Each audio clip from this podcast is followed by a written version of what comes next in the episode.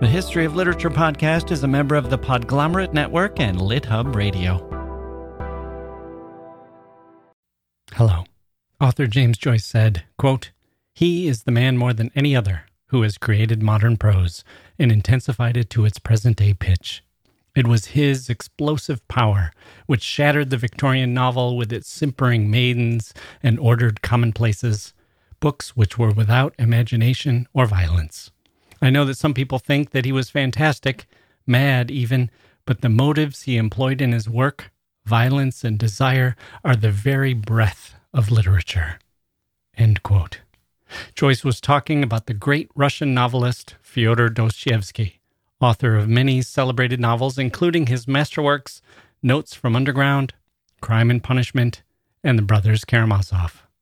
We'll be exploring the life and works of this sensational writer today on the history of literature.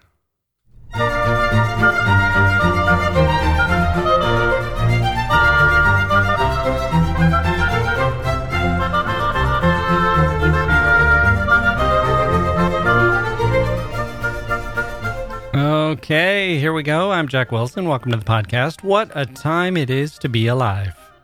We've wrapped up Thanksgiving here in America, given all of our thanks for the year. We're all thanked out, exhausted by thanks. I wonder why we don't just have Thanksgiving. Wouldn't that be a little easier? Such a great idea. I'm not sure why no one's thought of it. Instead of running around thanking everyone, we could just sit still and be thanked over and over. Maybe next year. In any case, I had a good holiday and I hope you did too, for those of you who celebrated it. Speaking of thanks, Boy, am I ever thankful for today's author, Dostoevsky. What a great person he was. Let's tackle an email or two, and then we. Whoop, excuse me. Excuse me, there seems to be someone at the door. Ah. Oh, who is this? Music sounds like an angel. Hello, I'm Emily Dickinson. Oh, Emily. I've written a poem in honour of that impudent scallywag, Jacke Wilson. I guess I'm flattered. Here it is. My life has stood, a loaded gun, in corners till today. I listened to his podcast and sent him some money. Won't you please support the cause of literature and the arts? Oh, Emily. You are such a good poet and such a good friend. I'm so glad you stopped by today with that poem. Frankly, a little bit awkward poem, one of your more commercial efforts, but I do appreciate it all the same. If you'd like to help support the show, listener, you can head on over to patreon.com slash literature and sign up for a small monthly contribution via your PayPal account or credit card, or just go to historyofliterature.com slash shop and make a one-time donation buying me a virtual coffee or as many virtual coffees as you like, or in honor of today's guest, maybe a nice virtual vodka. I could use a bottle or four. This week, we're thanking new patrons Daniel, Matthias, Frank, Connor, Jane, and Juliet. Some very literary names in there. My thanks, as always, to all of our patrons, as well as all our virtual coffee buyers. Your support is very much appreciated. Here's an email we got from Allison. Subject History of Literature Praise. Dear Jacke, I've only been listening to the podcast since about August, beginning with the travel books episode, and I have to say, I'm hooked. As a high school student in rural Kentucky, there's not a whole lot of talk about classic literature or even what qual- classifies works as literature. So I have been listening to the podcast to sort of get my fill of book talk. I just wanted to thank you for opening up new doors of discussion about not only what it means to be a reader, but also a member of the human race, which really involves reading and learning and understanding the world around us, does it not? I can't wait to see, or listen rather, which subjects future episodes will be about. Sincerely, Allison. Well, thank you, Allison, out there in rural Kentucky. Boy, I have to say, I can identify with you as a rural high school student since I was basically one myself, living in a rural village for the first 18 years of my life. I'm glad to have you on board. And yes, I agree that I'm not particularly concerned with what it means to be a reader, except that I've found that it is the best window I can find into being a member of the human race. I expand when I read, and I hope you and my other listeners do too. That's what literature can do for us. One more from Connor. Hello, Jacke. Recently, discovering your show has been such a bright spot in my life, and the fact that you did a recent episode on Marx completely sold me. The center in which my life revolves around is literature slash philosophy. I get paid to be a bookkeeper, but my life can be described as a book reader. At work, when I should be entering clients' data into QuickBooks, I am researching authors or what book to read next. First episode I listened to was The Greatest Night of Kafka's Life, and I loved it. So I started over from episode zero and listened to a couple of the beginning episodes. My commute to work is now much greater than it has been. There are so many episodes I want to skip ahead and listen to, but I am trying to go in order. So this leads me to a few of my favorite authors I will request to be done in future episodes. And again, I have a lot of catching up to do, so take your time. Ha ha. Excuse me. Ha ha. Episodes I will be anxiously waiting for David Foster Wallace and Dostoevsky. And one less obvious but has become my favorite is Roberto Bolaño, specifically his masterpiece 2666. Let me know your thoughts on future episodes regarding these authors, but regardless, I look forward to exploring your past episodes and future episodes. Connor. Thank you very much, Connor. I'm glad you're filling in time with literature, even as you're filling in data into QuickBooks. Thinking about literature and philosophy, even as we deal with the humdrum of daily life, is a way of keeping us sharp, if not sane. And those are some good requests because guess what, Connor? Your ship has come in. David Foster Wallace and Roberto Bolaño are both favorites of Mike, and they are both TBD. And Dostoevsky is right here, right now, today. We're about to begin his incredible life story after this.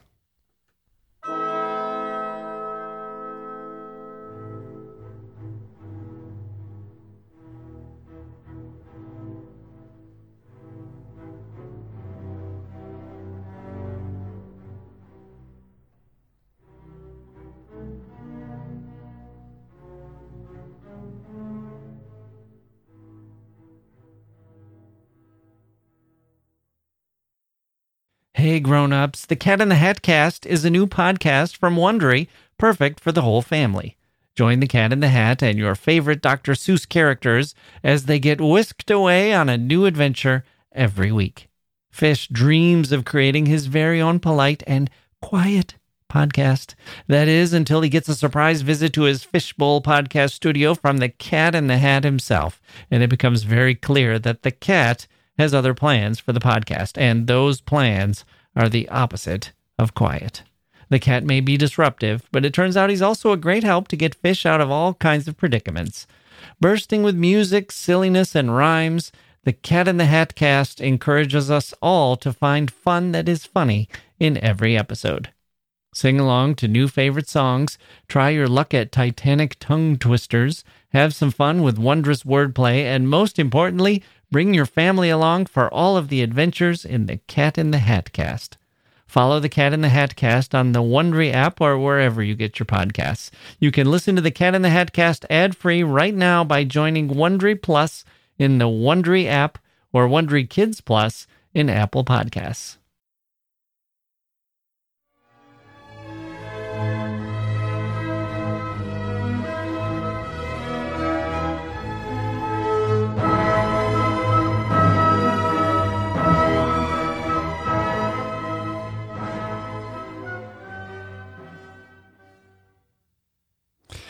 Difficult to overestimate the power and influence of Dostoevsky's greatest novels.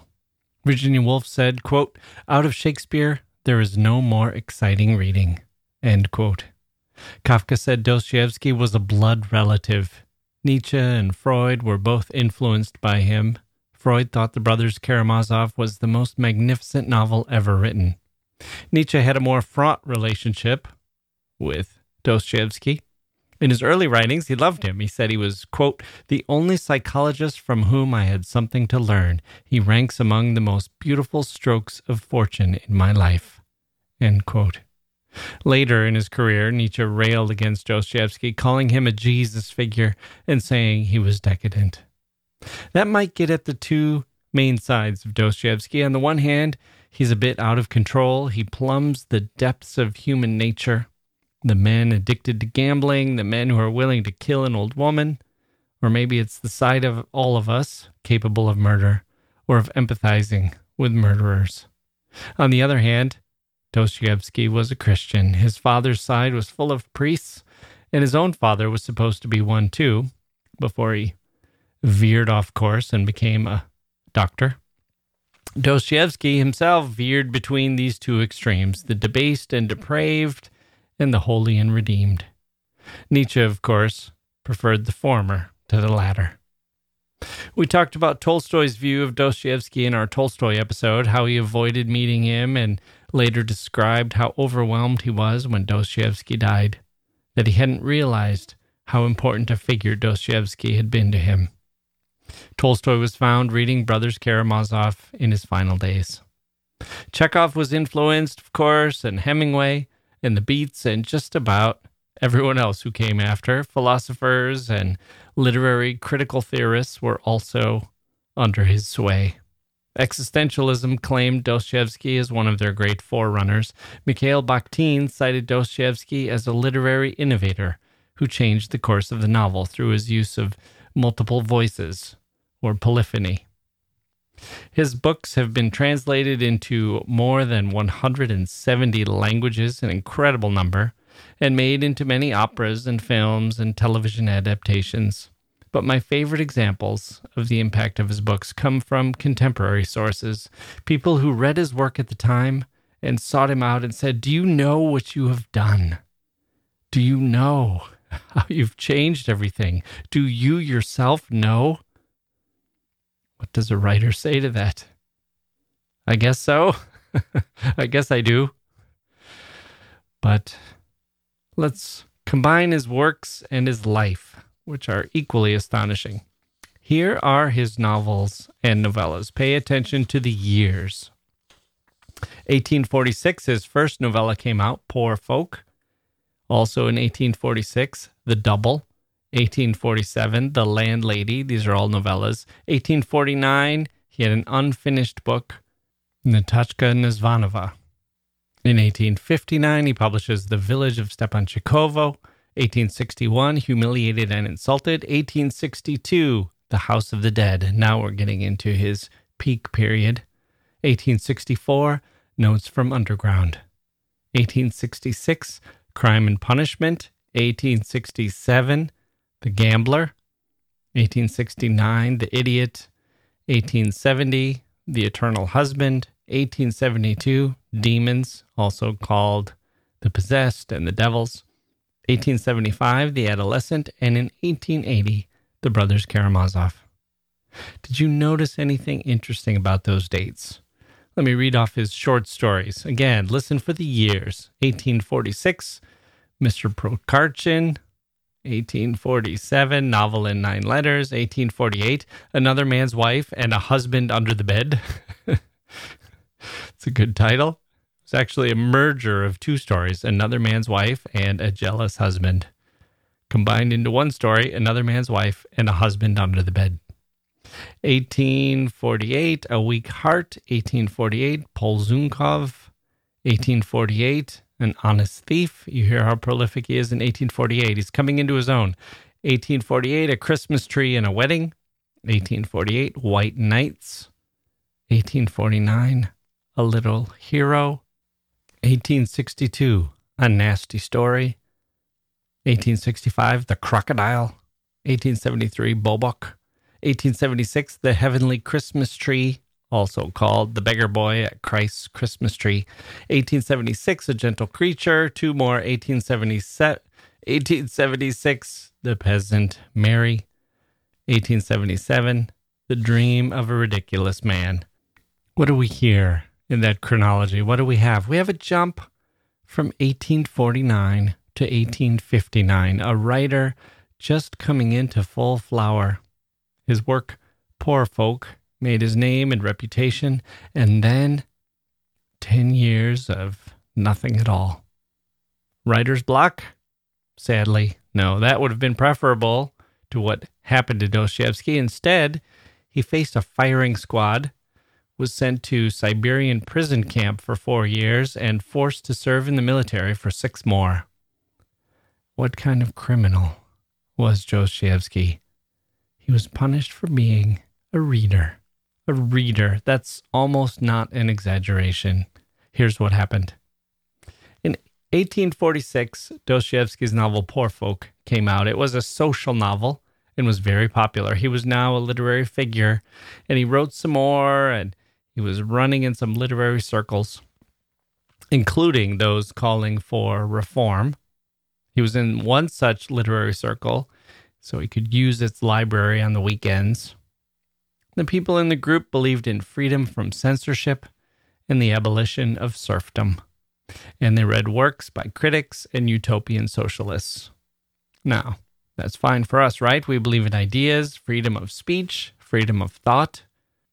Don't we, you and I, think that exchanging ideas helps to make society better? That someone might make a proposal, someone else might argue against it, and the best idea wins. That's fine for you and me.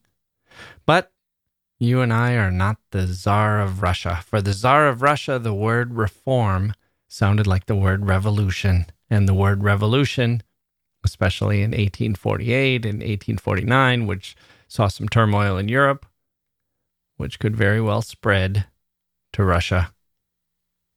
Ideas were dangerous, and cracking down on ideas and those willing to speak them out loud has its advantages for an absolutist ruler. It scares people, it chills their desire to advocate for reform. And so Dostoevsky and eight of his fellow literature lovers were investigated and eventually sentenced to death by firing squad by the Tsar and some others, including a man named Ivan, whom we will return to later in our story. Remember that for now. Ivan, the person on the commission that sentenced Dostoevsky and the eight others to death. They were brought to St. Petersburg and taken to Semyonov Place and put into three groups of three. The executioners stood waiting with their guns. And then, just as they were about to fire, the word came in. The Tsar miraculously had commuted their sentence. What a generous, magnanimous person. That's sarcasm. The Tsar has sentenced them to death in the first place, and he didn't exactly set them free. One of them went insane on the spot from the experience. The others were sent to Siberia for four years of prison camp labor, then six more years of military service. And so we have this 10 year gap in the life of a writer, one of the greatest writers Russia has ever produced, a man who died at age 59. 10 years just subtracted as he was treated like a murderer. 10 years of the harshest, hardest life experience imaginable. Who was he before? Who was he after? And how did any of this make its way into his greatest works, which all came after this 10 year gap? We'll have that story after this.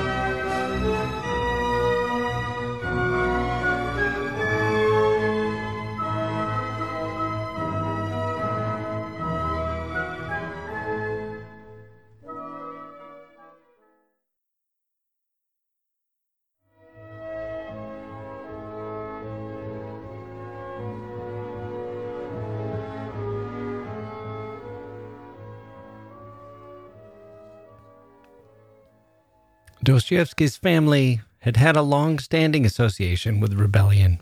In 1389, a Tatar defected from the Mongol leadership and allied himself with an early Russian prince, the first who openly defied the Mongolian Empire. It was a good bet. The descendants were rewarded with land, including a village called Dostoyevo, which is where the family took its name. A few hundred years later, the Dostoevskys were famous for being priests. Dostoevsky's father, Mikhail, broke the chain, running away from home and becoming a doctor. He married a woman named Maria. They had eight children. Unlike many of the other authors of the day, Tolstoy and Turgenev being two examples, Dostoevsky did not grow up wealthy and had to scramble for money all his life. He blamed the haste and the deadlines for some of the sloppiness in his novels, which are often uneven and some of them almost unreadable. He also developed a nasty gambling habit, which didn't help. But we're getting ahead of ourselves. Dostoevsky's father was a military doctor for a while, and he worked at, uh, at a hospital for the poor. After that, he became a kind of government bureaucrat, which gave him some status and allowed him to afford an estate a hundred miles from Moscow, where the family spent some summers. But Dostoevsky, who was born in 1821, mainly grew up on the grounds of the hospital for the poor, mingling with the patients as he played in the hospital gardens. His parents loved stories and literature. He had a nanny who also did. At an early age, Dostoevsky was immersed in fairy tales and legends, and it wasn't long before he was into heroic sagas and epic literature, such as those written by Cervantes and Sir Walter Scott and Homer. He also read Pushkin, Schiller, Goethe, and the Gothic fiction of Ann Radcliffe. He loved it all. He was somewhat sickly and delicate, although he was also irascible and could have streaks of stubbornness and even a kind of violent temper. He was known as a dreamer and, quote, overexcitable romantic, end quote. Those are the quotes from his teachers, qualities that carried through the rest of his life. A few youthful incidents were profoundly influential. Once a drunken man raped a nine year old girl, and Young Dostoevsky was called upon to go get his father to help her. He was haunted by this incident and returned to it often in his later writings. He was also sent to a boarding school. At one point, his father had gone into debt to pay the fees, but his classmates at the boarding school were all from aristocratic families, and Dostoevsky felt out of place there. This, too, was a feeling that he carried with him the feeling of being an outsider, a dreamer, a climber, someone down in the dirt, and the lover of literature.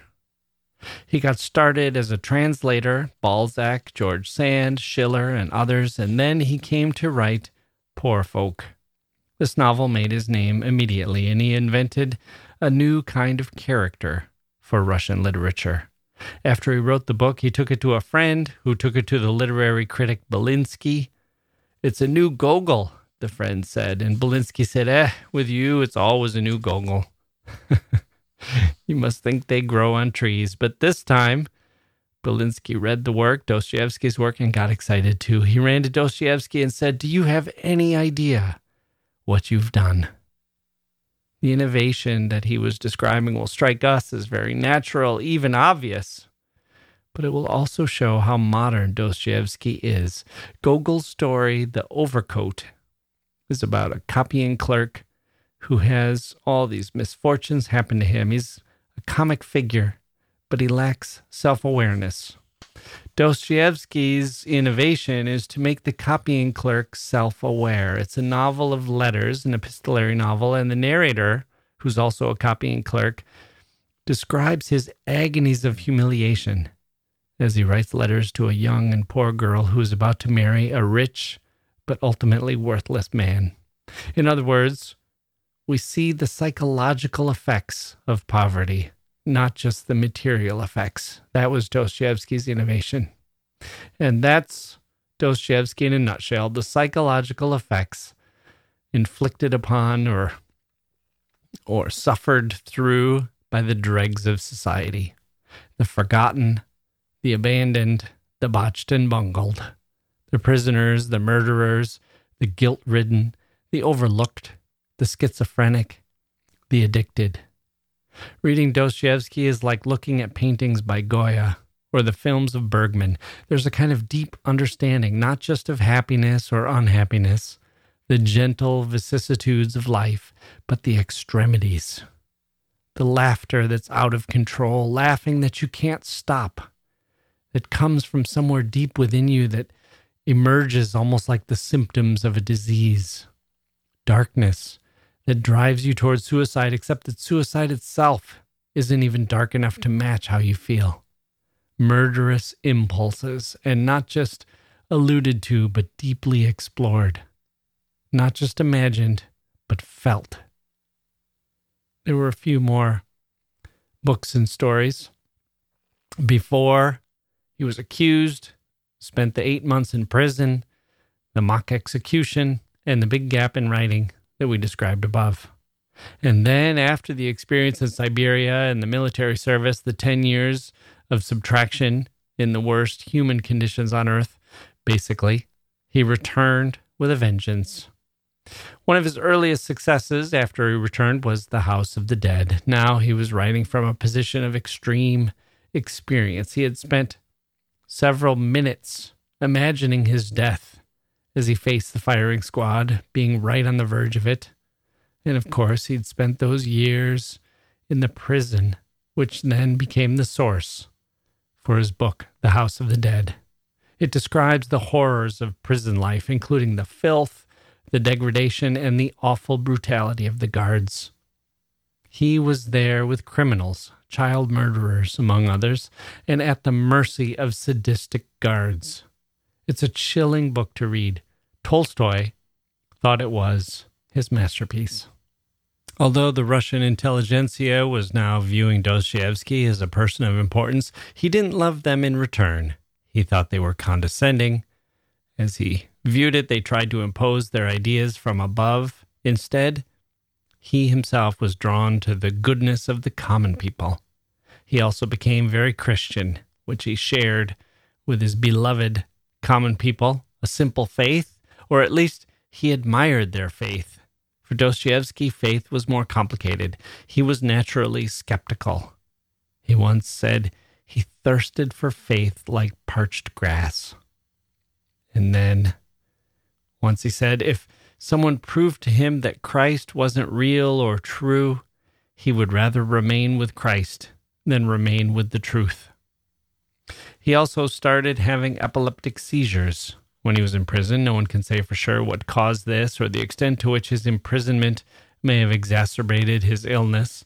Freud had some theories that it was psychological, but we know now that Freud was basing that on erroneous information. We do know that the seizures bothered him for the rest of his life. He had one on his honeymoon with his first wife, shocking her and setting the tone for the rest of their unhappy marriage.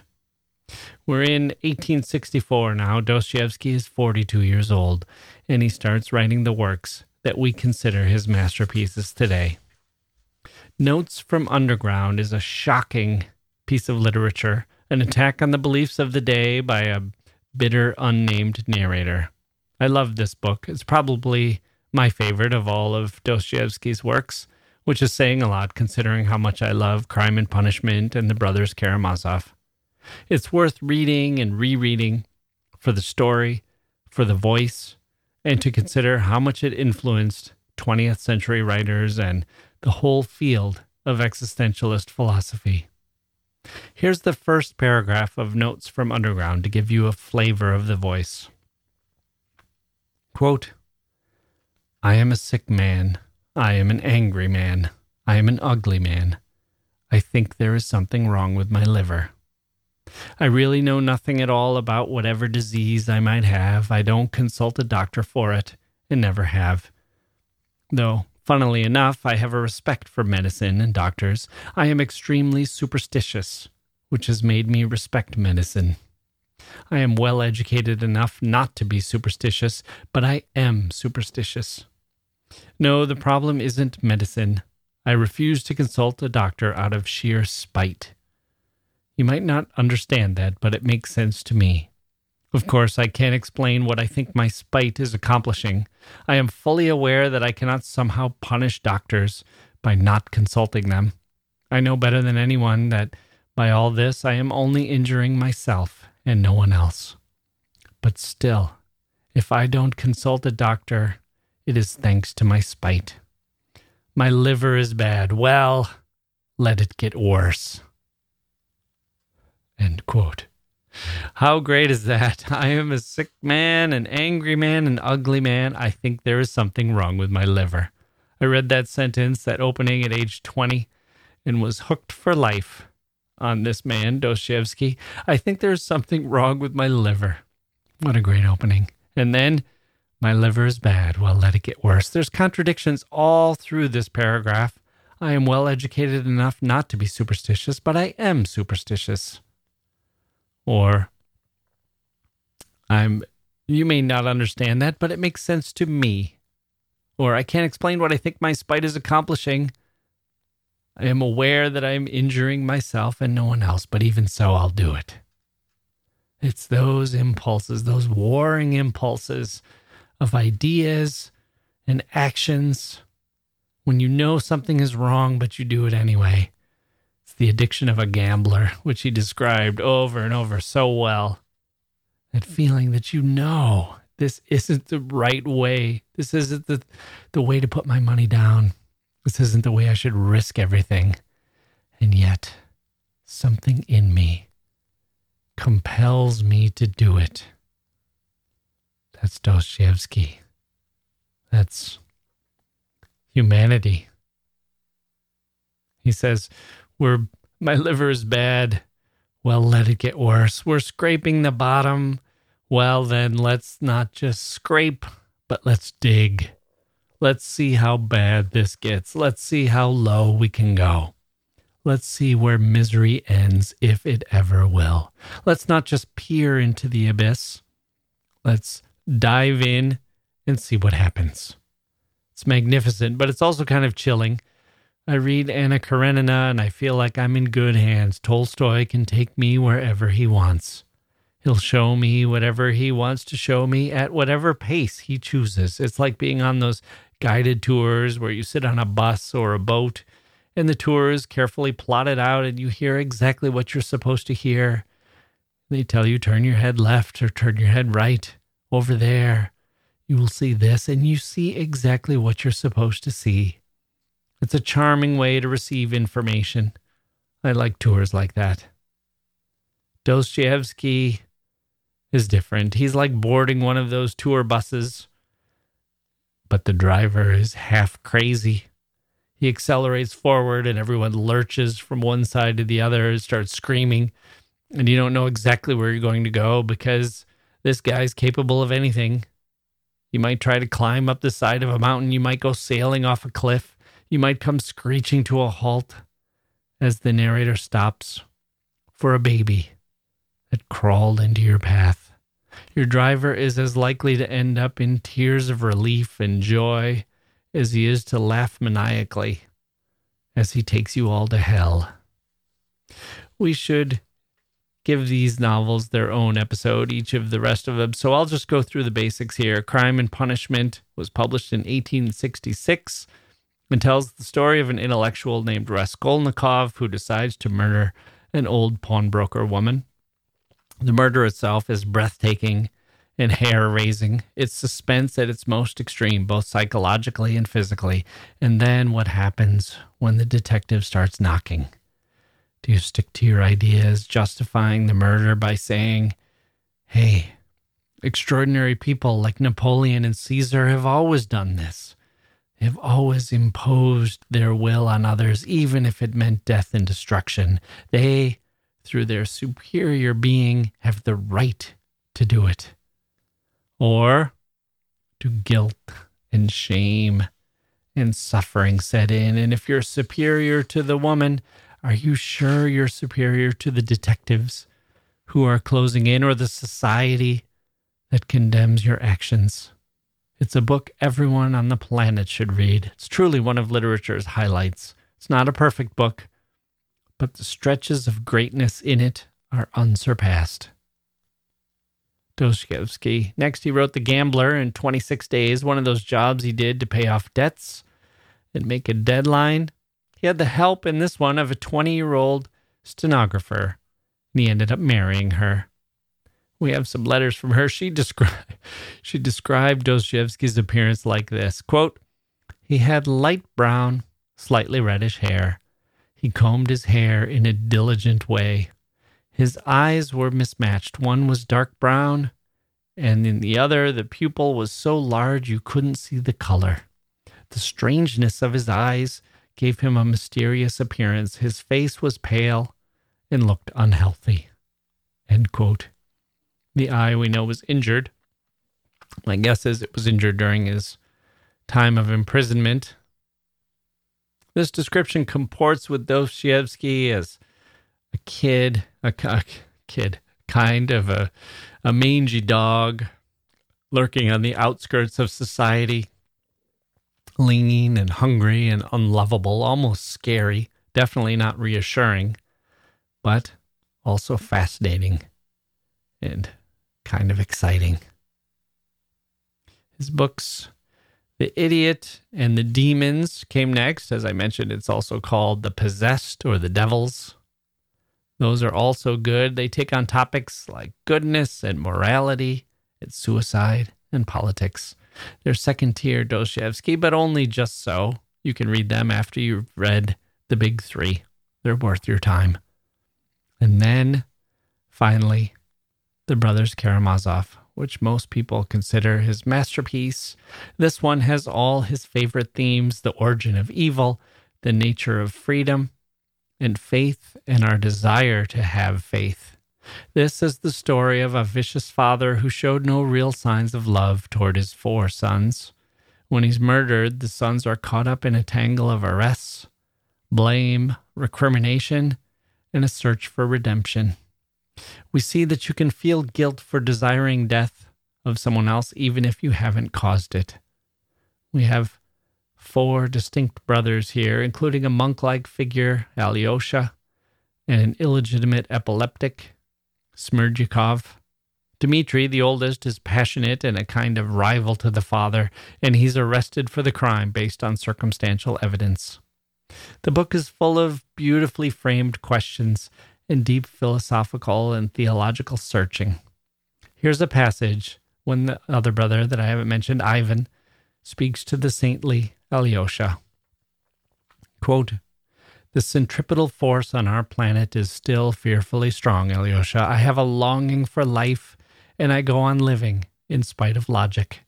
Though I may not believe in the order of the universe, yet I love the sticky little leaves as they open in spring.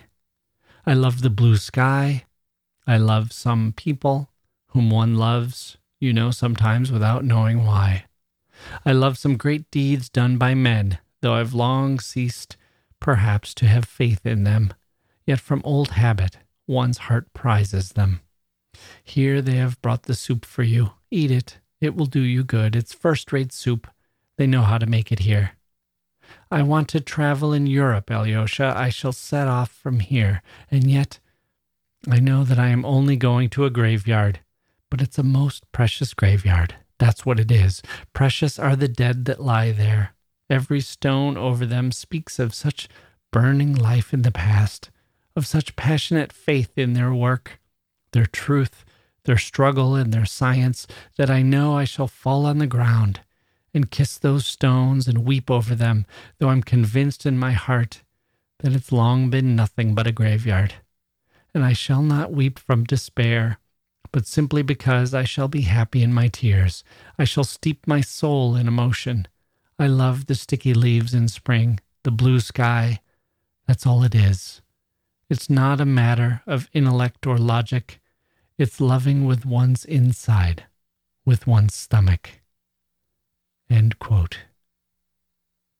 That kind of passage is hard to beat, and yet Dostoevsky has passages like these through all of his best works. We rise and fall with our heroes, with our villains, and with our author. He himself rose and fell as he tried to make sense of an unkind world. When his child died of pneumonia age three months, he wept uncontrollably. His sobs emerging, sounding like a woman in despair, said his wife. Dostoevsky was alive to the world. He felt it hard. So there we go. Our author doomed, desperate, an overexcitable romantic from the time of his childhood to the time of his death, a man whose soul was full of pain even before life put the screws to him and ratcheted up the stakes. What do we make of him? Nabokov complains about Dostoevsky, says he's uneven. As a novelist, the sublime is too often surrounded by the sloppy. He's full of cliches, he has whole stretches of bad writing. Dozens of pages, says Nabokov, a literary wasteland. Remember the Ivan who tracked Dostoevsky down? The one I told you about, the one who helped put him before the firing squad? His full name was Ivan Nabokov, the great great uncle of the famous author. Nabokov's always had it out for Dostoevsky, it seems. And Fine, I'm not here to defend every sentence of Dostoevsky or even every page or even every novel. Maybe he is ragged and maybe he's feverish and maybe he comes across as nearly mad sometimes. He writes in a kind of out of breath way, like a Houdini willing to gulp air and sink to the bottom of an ocean, chained and shackled, before fighting to free himself and emerge on the surface again, gasping and sweating and screaming for help. A yacht. Here's his cry. It's the SS Tolstoy. Beautifully decked out, perfectly seaworthy, smooth and unsinkable. It barely changes course as it passes by the floundering and flailing man imprisoned by the water. That's our ocean here in the history of literature. We have some yachts we have some speedboats. We have some planes that fly 20,000 feet above, miles from water. And we have a few crazy divers. Everyone in this last category who takes the plunge is following Dostoevsky's example. Some might be as brave, and some might be more skilled, but very few of them ever go as deep.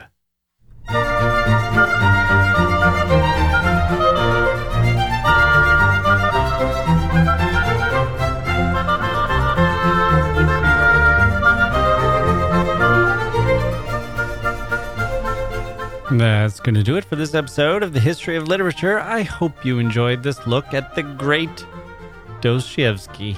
Certainly one of my all time favorites. One of the great human beings who ever lived, let alone great novelists. In that category of the greatest novelist ever, he's on a very, very short list. We'll be back soon with more history of literature goodness. In the meantime, you can support the show at historyofliterature.com dash no slash shop. Let me say that again. historyofliterature.com slash shop and patreon.com slash literature. I'm Jacke Wilson.